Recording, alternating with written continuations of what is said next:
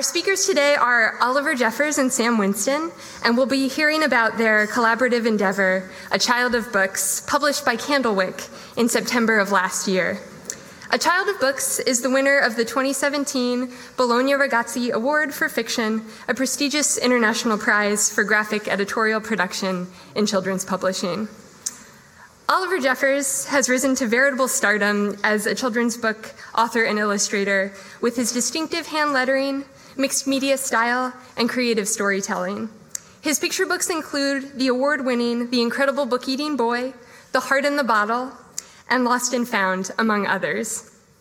The Day the Crayons Quit, which he illustrated, is currently enjoying its one hundred ninety-first day, uh, week on the New York Times bestseller list.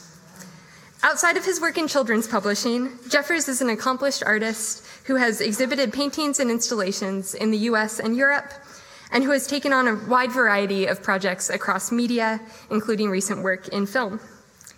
Sam Winston's artwork is centered around language and the written word, and has been exhibited around the world. Winston gained renown for his artist books and typography, and the scope of his artwork extends to drawing, performance, poetry, and now the picture book. The Boston Athenaeum holds a number of his artist books in our special collections, and we're in very good company. Tate Britain, the British Library, the Library of Congress, and MoMA are some of the others who can make that claim. After the book talk, there will be some time for Q and A. Uh, as you may have noticed, Harvard Bookstore will be selling books outside of this room, and you can get them signed out there as well. We'll have the signing uh, back there. Uh, we also have one of uh, Sam Winston's artist books, A Dictionary Story, on view in the display case at the front left of this room, which I encourage you to take a look at after the talk. And then finally, back in our children's library, we have a couple tables set up with some uh, typographically themed art supplies, so if the talk leaves you inspired, you can make something of your own to take home. So, with all that said, please join me in welcoming Oliver Jeffers and Sam Winston.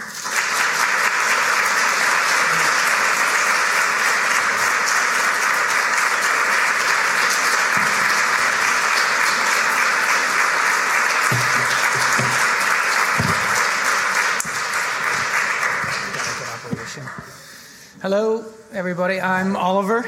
I'm Sam. And uh, this is what we look like, uh, just in case you need to know. Um, this is Sam, and that is me. So you can tell us apart. Um, we met, um, we were introduced by a mutual friend who just thought that we would work well together, um, who knew both of our works and just said, you two would get along. Um, Also called Sam, which became very confusing in email chains for me. Anyway, you probably knew that that Sam wasn't. Wasn't you. Me, yeah. But, true. Um, and we really liked each other's work an awful lot, and decided to start working on something together, and that's what we're going to talk about now. Um, if uh, if there's a, a fairly big children's literature crowd here, you may have heard of my work, you may have seen my work, but possibly. Um, if you're from that world, you may not have seen Sam's work. And then the other way around, if it's the, uh, the the art book world, you may know Sam's work and not mine. But this is some of Sam's works. And this is one of the first projects that Sam showed me. And you want to tell yeah. the people? So um, this this piece, I, I'm really interested in stories, but I'm, I'm kind of interested in how stories are made. So I'll look at the page, I'll look at the letter form, I'll look at the shapes, I'll look at the language itself, and I'll sort of... I'll sort of take that. So what you're looking at is a collage made out of the text from Romeo and Juliet.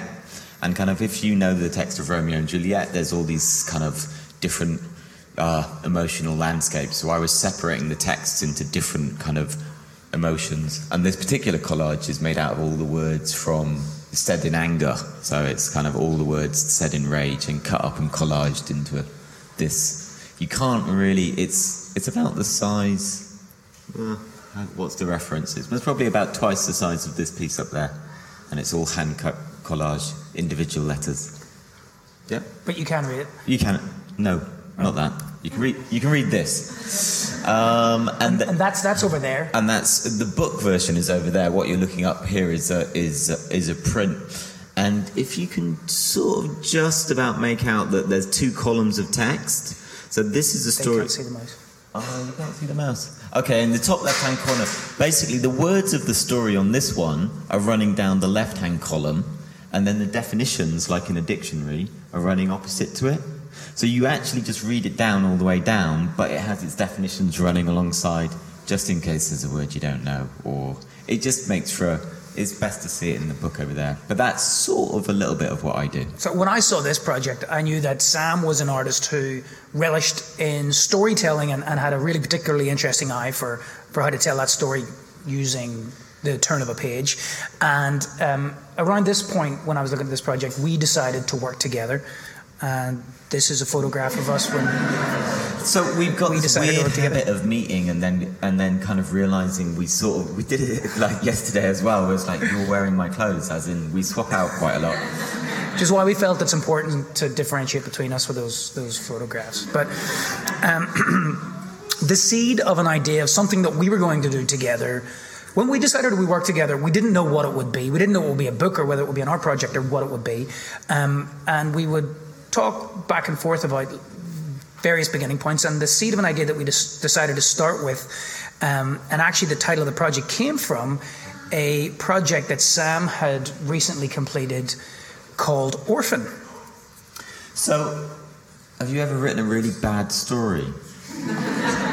I, I kind of do that quite a lot. So, uh, I, I had a habit of writing bad stories for about ten years. Well, I still do write plenty of bad stories, and every now and again I might pull off a sentence that's kind of all right. So this, this particular project was exactly about that. So I kept on writing stories and going, oh, I'm not really into it. And then I'd save the draft of it. So I collected all the notes from all of my storytelling until I had this big pile of sheets of all the stories. And then I started collecting books that I was reading that I really liked, which is some of that. And when I finally had this big pile of paper and a story that I thought was kind of decent, I began to cut out all of the letters. So I'd cut out all of these clouds, and then I would stick all the words like and. Is there a slide with and? Oh, I. And then that was my like word cloud of all the... So it's made out of all of my failed stories, and it's making a word that I use in the story that I like. Does that make sense? Yeah. And the, the, this is the first several pages from that book. I am a child of books. Full stop. So that's what the book. So that's what one of my books looks like. So it, it, it has all of it has all of these clouds of words that you read, and the sentences are normal sentences, but it's made out of all of the drafts that went into writing it. And then in the second chapter, which is the section here, it has all of the books I was cutting up to make my story. It's a bit like our imaginations, right? You're kind of in this place where you kind of you, you watch a film or you read a book, and then that feeds into your ideas. So this book was a, it's an illustrated book, but illustrated by other books that I liked. um, but we love this this idea um, uh, using a way of exploring books, and more than just books, um, stories, because we both love storytelling. Uh, and stories obviously can come in many different shapes and forms, like in cartoons or in films or in plays or something that you just are told or tell. Uh, and I think it's one of the most important aspects of understanding who we are, who anybody is, and, and where we come from. And I think it's a shared belief uh, in the importance of storytelling that was the seal in our collaboration together. Uh, we have both made art about the power of stories. So Sam's Orphan was the, the we've already discussed, was the project that really overlapped an awful lot with the project that I was making in the fine art world. Because for those of you who don't know, I started my, I suppose once I graduated from college, my direction was I was becoming a fine artist when I discovered picture books. And to to the surprise of, of some, I didn't then stop making fine art. I just decided to have two separate careers. So half of my time I'm in the fine art world and half of my time I'm in the publishing world. And this is one of the fine art projects that I have been working on for about five years. Um, and it's uh, based on a previous project I'd made about how science and art are two totally different ways of looking at each other. So what I did for this project is I fully painted a portrait um, that hopefully is, is like the sort of portraits that you see in this room. Um, I did have one portrait that I painted um, on display in the National Portrait Gallery in London, so that's it's a totally different style for, for me, from my illustrated work, from my published work. Um, but I fully painted this portrait, and then I plunged the bottom half into a vat of enamel paint just to see what would happen. And I like the idea of permanently hiding a piece of art. And it's something that I'd been experimenting with before in different ways. So this is, do you ever get that the more you accomplish, the more you do, the more you feel you need to get done? So the busier you are, the busier you need to be. Um, I made a piece of art about that, and this is a, a portrait of Eric Schmidt, who founded Google, and it's called Search Results. And sort of just like the, the idea of being drowned in a sea of information. But so I was playing about with notions like this and hiding paintings. So it was a natural step to then take a piece of art and just dip it in a bucket of paint, um, just to see what did happen. And an interesting thing did happen, because I was so preoccupied with how you actually build a box that's big enough and how much paint goes in, et cetera, that I forgot to take a photograph of this painting before I put it in. Um, so people wondered whether it got displayed in the Brooklyn Museum, and, and it kind of caught a life of its own online, and, and loads of people would say to me, "Did you really paint the whole thing?" And I was like, "Yes, I did. I just have no proof whatsoever." And it reminded me of a time that I was in a coffee shop, and uh, I was uh, taking my coffee, and I went over to the milk counter, and I was putting the, the lid on. The, it was an iced coffee, thankfully. Um, lid on, and then my phone rang, and I kind of went to, to get it, and I knocked the cup of coffee over, and it rotated on the way down, and I managed to catch it right side up. I went this far from the floor with my left hand, and I thought, that's the coolest thing I've ever done. And I looked around, and nobody saw it. But anyway, so I, I love the result of this story, and I'm, I'm totally digressing here, but uh, I... Uh, I didn't, and I wanted to make more. I just didn't want to start arbitrarily just plunging paintings for, for no reason. I knew there was a greater meaning lurking in there somewhere. Um, but storytelling was actually the key to unlocking it. A year after I, I dipped this painting, it turns out that a photograph did exist. Um, it's one that somebody else took of me in my studio, and that painting was over my shoulder. And what really struck me was that in that course of a year, I remembered the painting differently. My memory of it had totally changed. And then that night, my younger brother Brian was over visiting from Belfast, Northern Ireland, which is where I'm from. That's why the way I speak is because of that. Did you know that people from Northern Ireland are the only people on the entire planet that don't have an accent? So you all probably have American accents, but anyway. Um, my younger brother started telling a story about our mother, and our mother passed away fifteen years ago, and, and uh, he started telling it wrong. And being his big brother, it's my duty and obligation to correct him publicly when he does something wrong. But because I had just looked at that photograph that day, and I remembered the painting wrong, I didn't correct it, because suddenly I was thinking, maybe, maybe my memory of it is wrong as well. So it started this whole separate, uh, uh, separate project for me about dipping paintings and storytelling and meaning. And uh, so I started painting people and interviewing them um, at, at length, and then not taking any photographs of the paintings, but as part of a public performance in front of a very small group of people, unveiling the painting, not letting anybody take a photograph, then submerging the painting and asking them to record on camera what they remember seeing afterwards, and then following up with that months, sometimes years later, to see what they still remember. Um, and I suppose this is how histories have always been passed down, through word of mouth and through oral storytelling and so on and so forth, and, and it's how identities are created. Um, I come to realize that we are no more than the stories we tell, that we are told, and that are told about us.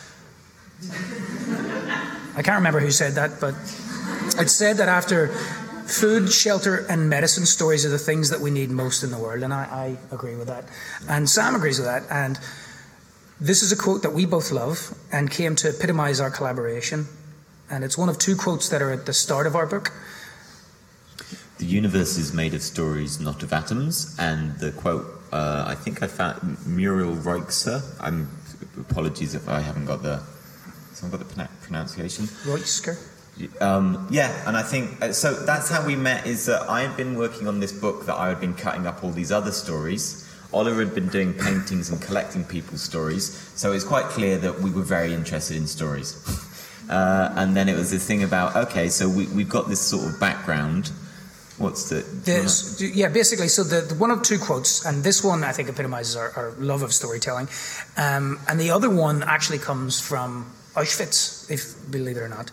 Uh, I was working on a project, and I've been doing a lot of research for a book that came out just last year, well, the tenth anniversary edition of it came out just last year. The actual the, the Boy in the Striped Pajamas was published ten years ago, and I illustrated this book for John Boyne. So I had been doing a lot of research about Auschwitz and, and about um, that that period of time, and Sam had been doing some work on reconciliation physically at uh, the place that, that is called Auschwitz, um, and oh. rediscovered the writings of Primo Levi. Yeah, and one of the stories, you know, the the Orphan book that I showed you at the beginning, it has it has this it has these clouds of words, and one of the books that I was cutting up was a text by Primo Levi, and there's a incredibly, unfortunately, heartbreaking story about um, just a, a child that survives that space, and the final lines were, "He had fought like a man till his last breath to gain entry into this world of men from which."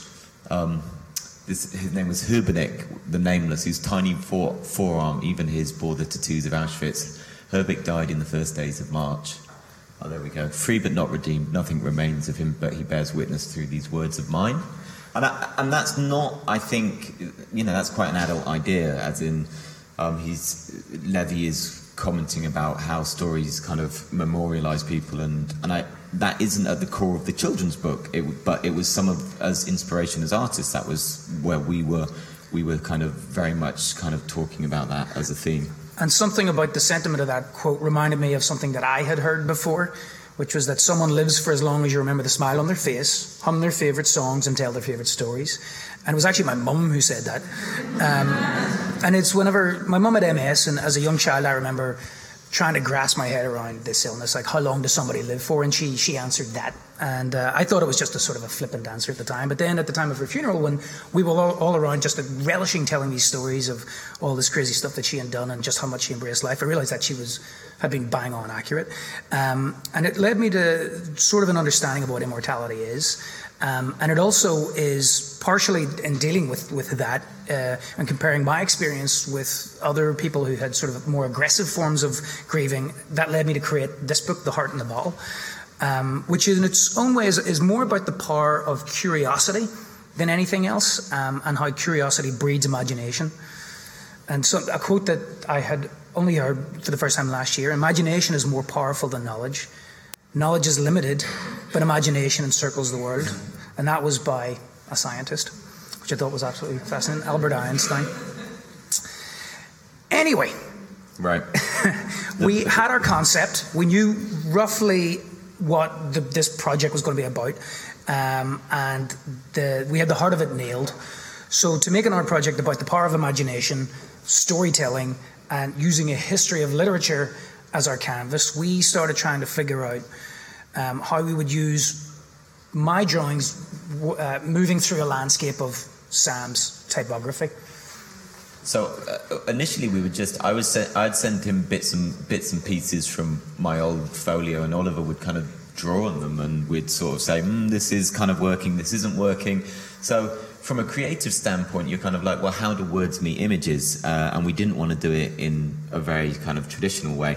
But that's a very early storyboard, so, you know, you sit down and you kind of go, well, we'll have this happen, and then there'll be a girl on a raft, and then we have the ocean, and I like my wave. I actually don't know why we didn't use these as final images. I just thought... I thought, but I thought that was it, really. This, yeah, this is how anybody goes about making a book. This is the thumbnail stage where you roughly plan out what is going to happen and where. Because um, most picture books are only thirty-two pages or sometimes forty pages because of the way that they print in full pages. So you have only a cert- certain set amount of space in which to establish a beginning, a middle, and an end of a story. So we went through a, a, probably about a year of back and forth with this, deciding what went where and roughly what the scenes were. Um, and there's a lot of new territory for both of us here, because we hadn't seen any other work quite like what we were trying to do, where the typeset lives so interactively with the illustrations that it's it's hard to tell where the, the words stop and the pictures begin. Um, so we really had to kind of figure out how to build this, this process from scratch. Um, and logistically, that required us to physically be in the same place at the same time to hammer everything out. But at this point, we really ran into a problem, um, geography, or more specifically the Atlantic Ocean, because I live and work in New York City and Sam lives and works in London. Um, so we kept getting distracted whenever we would go to each other's studios for a couple of hours at a time. And we had this great idea that if we could just go to some place that was neither of our studios for a set amount of time, we might actually get some work done. Um, and so we did a res- residency in rural Georgia for, how long was that for? Ten days, two weeks. Two weeks, something like yeah. that, yeah. Where we sat at the same desk. Um, it was hot, so we moved that desk outside occasionally, um, and figured out how we did this. How, how do we actually make the work if you need to know what the characters are going to do before you set the type, and I need to know what the type's going to do before I draw the characters. So it was really in that, those two weeks in rural Georgia that we cracked the, the backbone of the project. And as for the nuts and bolts of how we, we made the images, we initially began to identify th- threads from our previous work, um, sort of uh, elements that would complement each other.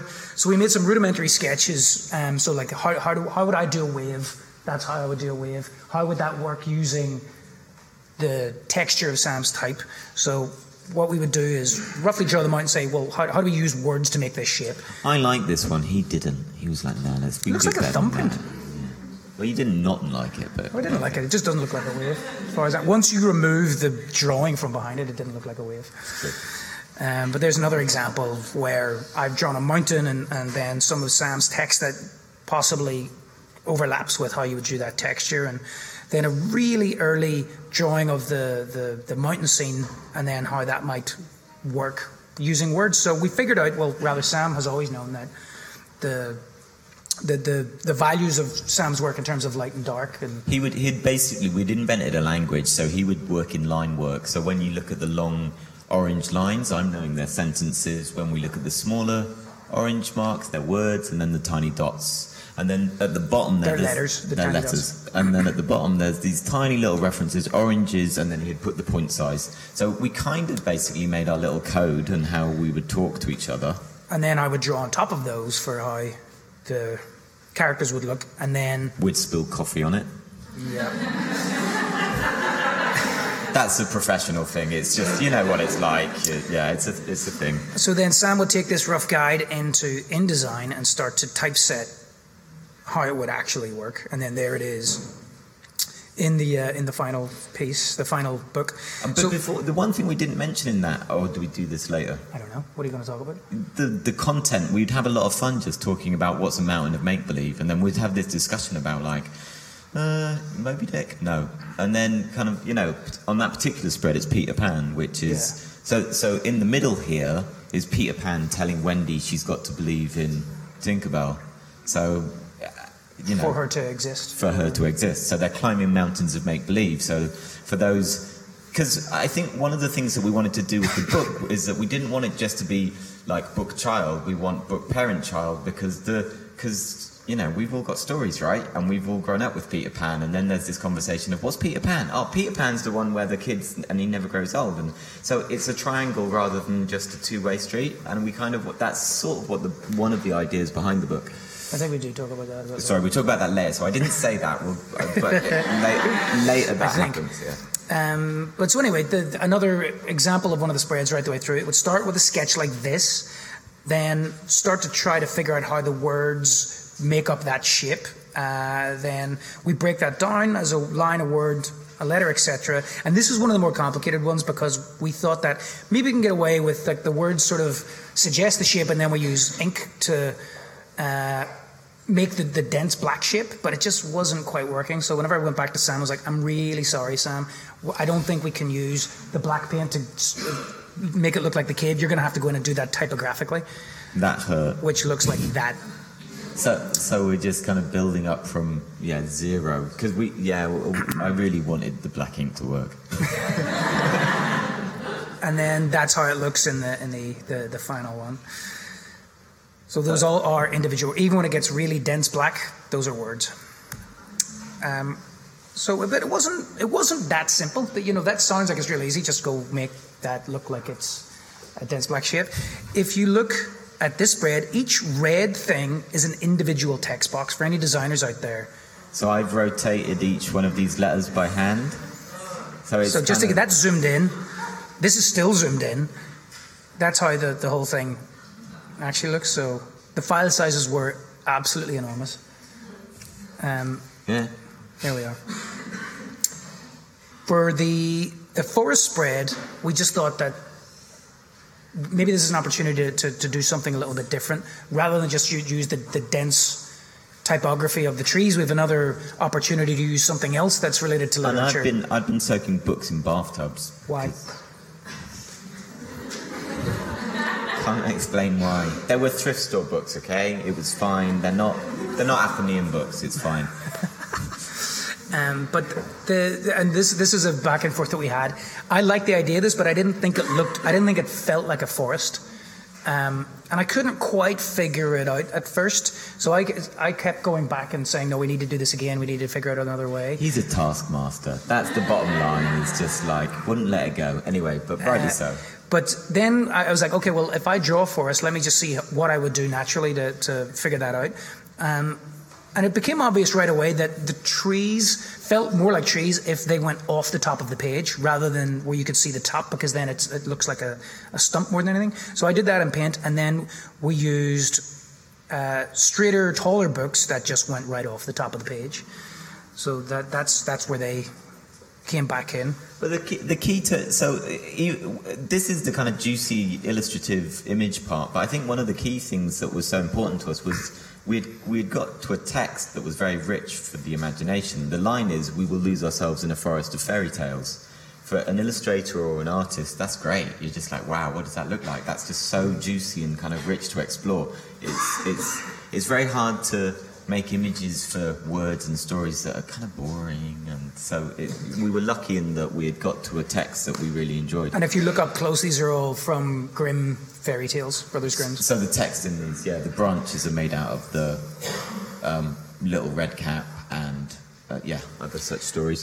Uh, this was the very first sketch for the visual climax of the book where everything sort of explodes into life, um, and it doesn't really make much sense, but we, we knew what we wanted to do.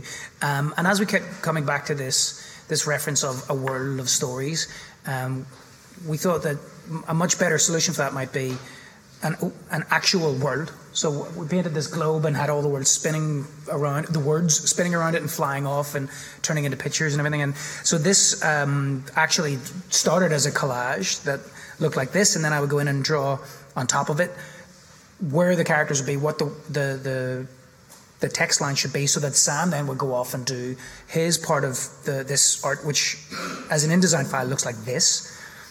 And then whenever I had finished that art and we put the two back together, the result is is this piece of art where it's sort of this this explosion of imagination, and you sort of watch this effectively what is a timid reader become genuinely excited for the first time.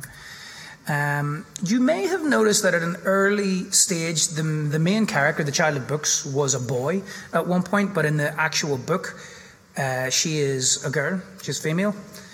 Sam, talk about this. I think um, at some point it was um, we had the the main character just being a boy and just going, let's go on this adventure. I think it was just the, the how do you put it? I wanted the energy to be feminine. It had to be something like uh, the the role model of like loud, boisterous boy going on adventure seems a bit cliche. So it was much nicer to have a really strong female lead that was like, "Why we can do this." And and for me, the it's it's that spread. She just looks cool. She's just like, yeah, look, check this out. Look what we've done. And and and and and, and it's good because you know, boys, for however noisy they are, they they can be. They're allowed to be shy and nervous and scared. It's not exactly it. So we wanted to re- do a bit of a reversal and give some different archetypes. But I think, um, and, and possibly there's librarians or teachers here who can verify this, but I think timid readers tend to more classically be boys than girls. Is that true, or is that a, a wild approximation? I, I do, it depends. It depends. But but, but it, it, whether it's true or not, we decided that our character as a timid reader was going to be a boy because Sam uh, is dyslexic and was a very timid reader whenever you were uh, going through the early I, days of school. I was and, still loud. Yeah. Yeah. But I, I've had... I... Okay. I'm quite sure. Did we? Um, I think, yeah, I am dyslexic, and it, definitely language was a hard acquisition for me, hence the fascination with language and words, as in that's that, that kind of went hand in hand. I, I was a really frustrated reader, I think. I, I would get angry and shout a lot, but in that sense, yeah, okay. But, and, and I've come to learn that it's interesting that a lot of designers have a, a tendency to be dyslexic because there's a, a, a detachment from the word as meaning. Uh, and, and more of an ability to be able to see the word as a shape. So just looking at purely pictorially, which I've always thought was interesting.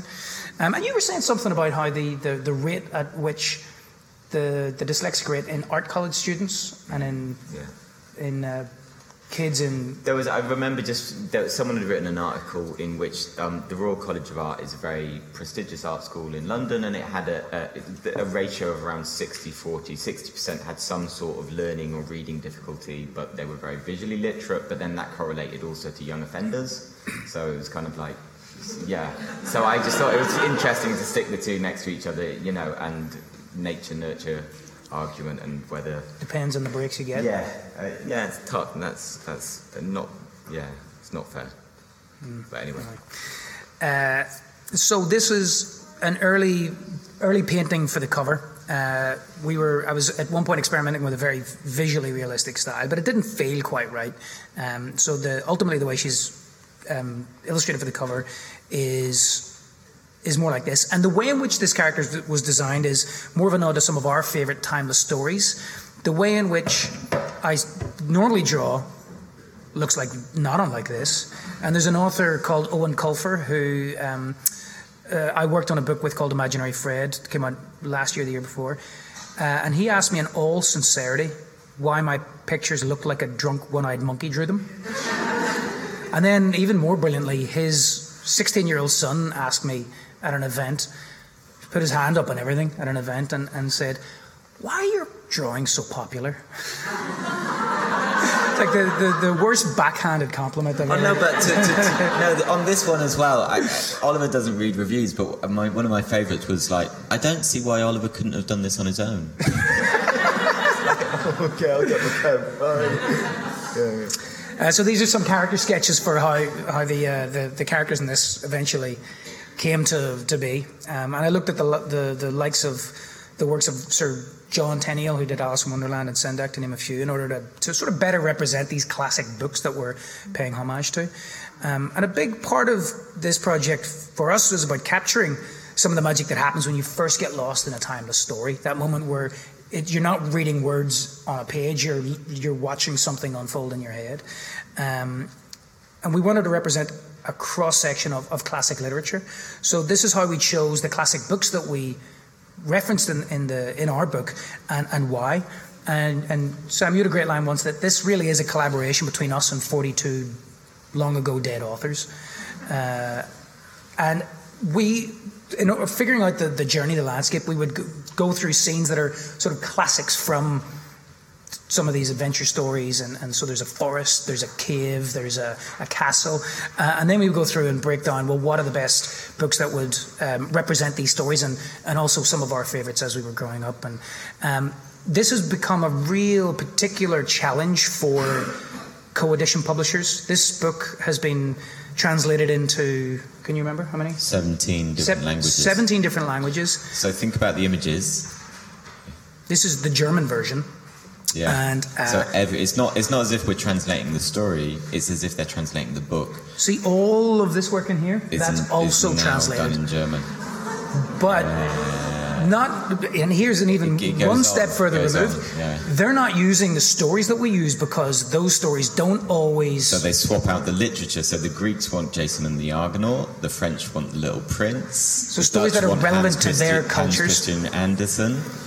So, so I think I did like I, that makes forty-two stories a book, and then seventeen stories. That's like four hundred seventy different iterations of. So the opening line is, a child, "I'm a child of books in this world of stories." It's kind of like how it's entered into this world is this amazing journey in which. The I last think, line should be, "I am tired now." Yeah, yeah, yeah. The, um, uh, I think I think we got really excited, especially when um, the the non-Roman alphabets appeared. So Russian, Greek, Chinese, Japanese, Japanese. So instead of Arabic like just kind of every single letter then suddenly becomes I want Farsi. I think that's on, uh, coming. Anyway, um, it's uh, become what many people have referred to as officially the most difficult book to translate. uh, anyway, would you like to hear us read the story? Yeah. Okay. Do you want to read it or shall I? Either way. You read it. Well, we'll, we'll, I'll tell you what, we'll go through the book and then we'll we'll tell you what stories are, are which. You do the, I'll do the reading, you do the, the telling of what stories are in there. Both at the same, at the same yeah, time? I'll, I'll yeah, I'll read it and okay, then, yeah. So this is, this is the title page, and um, it's just the raw elements that I use to, to make the drawings. And then very subtly you notice that the blank page becomes the seal, and then the, the girl is born out of the line from the pen. I am a child of books. I come from a world of stories. So the text underneath in this isn't actually, it just says once upon a time there was a child who loved to read. So that's not from any story really, or from a bunch of stories. And upon my imagination, I float. And every text in this one is basically setting sail on, so it's got the voyage of Doctor Dolittle, it's got, I think there's Sinbad in there, so it's people setting off on great adventure stories. I have sailed across a sea of words to ask if you will come away with me. And here we meet the reluctant reader, uh, and we have this very confident girl. And she's, again, that's Pinocchio, I think, getting shipwrecked, as well as, again, I think Dolittle and... Gulliver's Travels. Gulliver's Travels, yeah.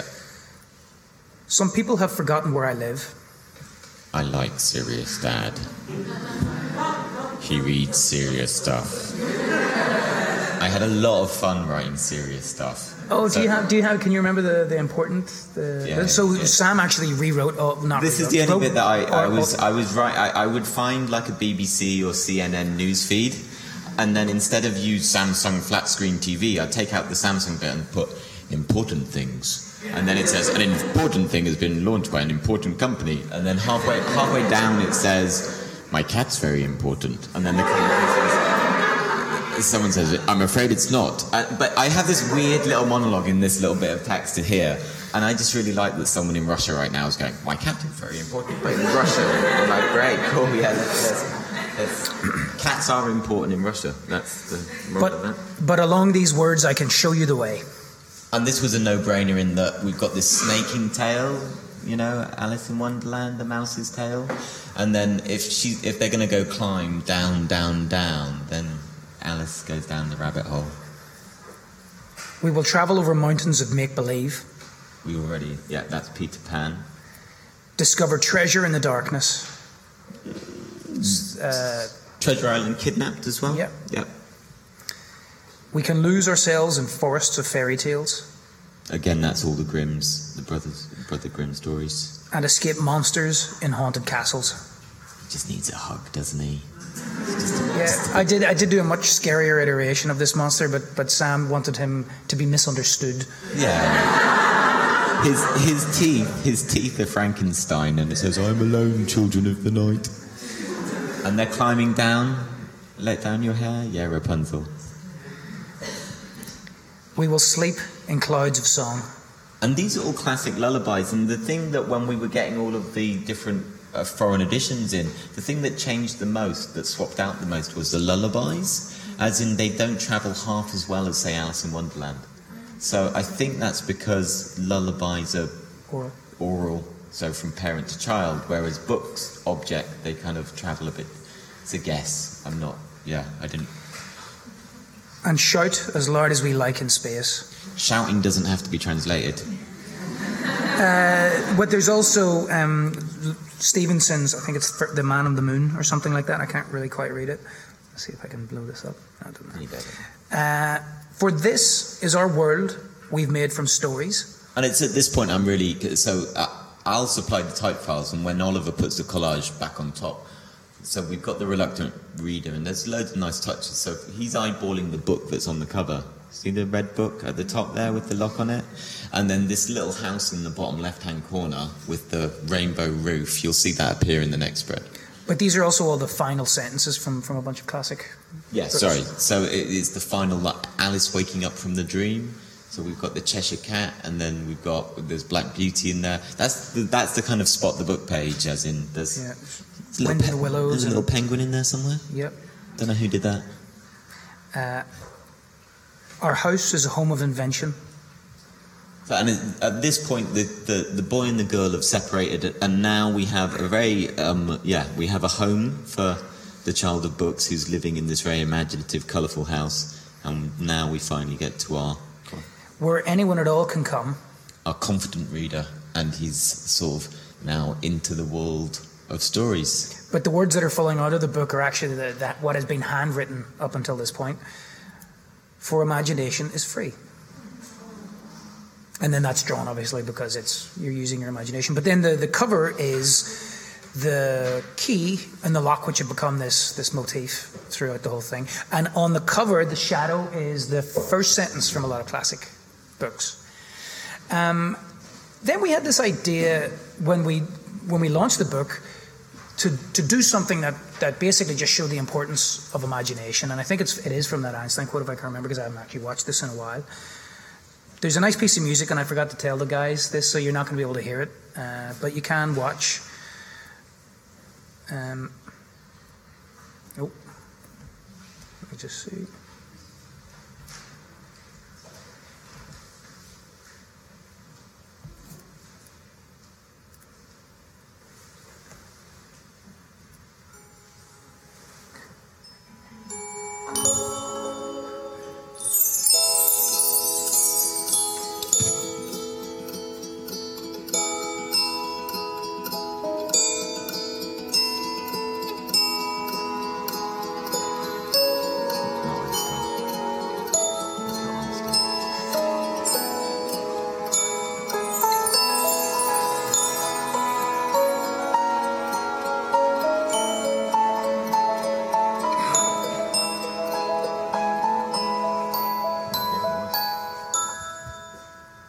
That's Trinity Long Library in Dublin, which is a gorgeous, gorgeous long library. So they use it in the Harry Potter movies. Almost as nice as this. Almost, yeah. And that is the end of our presentation.